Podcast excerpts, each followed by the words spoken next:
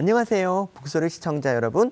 북소리 최고 인기 코너 만만한 글쓰기의 서민입니다. 이번 시간엔 설득력 있는 글을 쓰는 요령에 대해서 말씀드리겠습니다.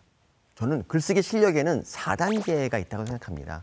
첫 번째 단계는 자기가 쓴 글을 어, 자기도 못 알아먹는 경우. 두 번째는 자기는 좀 알아먹는데 남이 무슨 말인지 전혀 이해 못하는 거. 3단계는 자기도 이해하고 남도 이해하는 단계. 그리고 4단계는 김은 선생님처럼 엄청나게 문장을 잘 써서 어, 읽으면서 막 감동을 느끼는 경우. 또 우리는 이상하게 글을 쓴다 그러면 꼭 4단계를 추구합니다. 근데 이 4단계는 노력한다고 되는 게 아닙니다. 이 글쓰기 재능도 어느 정도 타고나야 되거든요. 그러니까 여러분들은 어, 목표를 3단계로 해야 됩니다. 3단계. 이 3단계의 특징은 뭐냐? 쉽게 쓰면 됩니다. 우리가 자기 의사를 전달하려고 하는데 왜 어렵게 쓰려고 합니까? 이 어렵게 하려고 하니까 모든 문제가 발생합니다. 막 주어가 수없이 나오고 막 주어 동사가 헷갈리고 나중에 막 주어가 없는 글이 나옵니다. 그럴 필요 없습니다. 홀민석의 조선왕조 실력이라고 알죠. 그 책을 읽어보면 정말 쉽습니다. 너무 쉬워서 막 두 시간 만에 읽을 수 있어요. 그 책이 그렇게 많이 팔린 이유가 뭐냐면 그 책에 담겨 있는 역사에 대한 설민석 선생님의 인식이 우리에게 어필한 거죠. 그러니까 여러분 절대 글을 어렵게 쓸 필요 없습니다. 좋은 글은 쉬운 글이지 독자가 이해 못하는 그런 글이 아닙니다. 자, 두 번째로 보이는 글을 써야 됩니다. 예를 들어서 어떤 사람이 키가 크다고 얘기하는 것보다 그 사람은 눈을 지날 때마다 뭐 허리를 숙여야 됐다 이러면 아, 키 굉장히 크구나. 이런 게 바로 보이는 글입니다.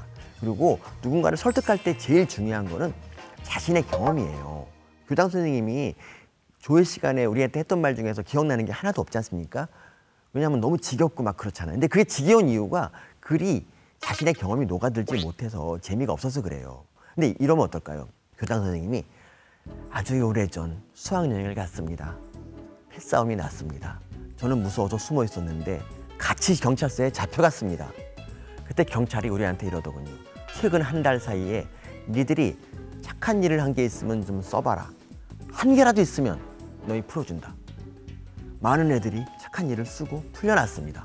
그런데 저는 한 달이 아니라 1년을 거슬러 올라가도 착한 일을 한 기억이 없습니다. 그래서 저는 3일 동안이나 유치장에 갇혀 있어야 했습니다. 그때 생각했습니다. 착하게 살자. 자, 어떻습니까, 여러분? 이게 전달력이 훨씬 더 뛰어나죠? 그렇죠? 그러니까 글을 쓸 때는 이렇게 자신의 경험과 버무려서 글을 쓰면 되고 지난 시간에 말씀드린 것과 같이 책에서 읽은 그런 것과 버무려서 쓰면은 훨씬 더 전달력이 뛰어나집니다. 그러니까 여러분 어떻게 하면 설득력 있는 글을 쓸지 여러분 생각해 보시고요. 그러려면 어, 책 많이 읽으시고 북소리 많이 보시는 게 제일 중요합니다, 여러분. 여러분이 글 잘 쓰는 그날까지 만만한 글쓰기 계속 달려가겠습니다. 오늘 방송 좋았나요? 방송에 대한 응원 이렇게 표현해 주세요. 다운로드하기, 댓글 달기, 구독하기, 하트 주기. 더 좋은 방송을 위해 응원해 주세요. 다운로드하기, 댓글 달기, 구독하기, 하트 주기. 기억하셨죠?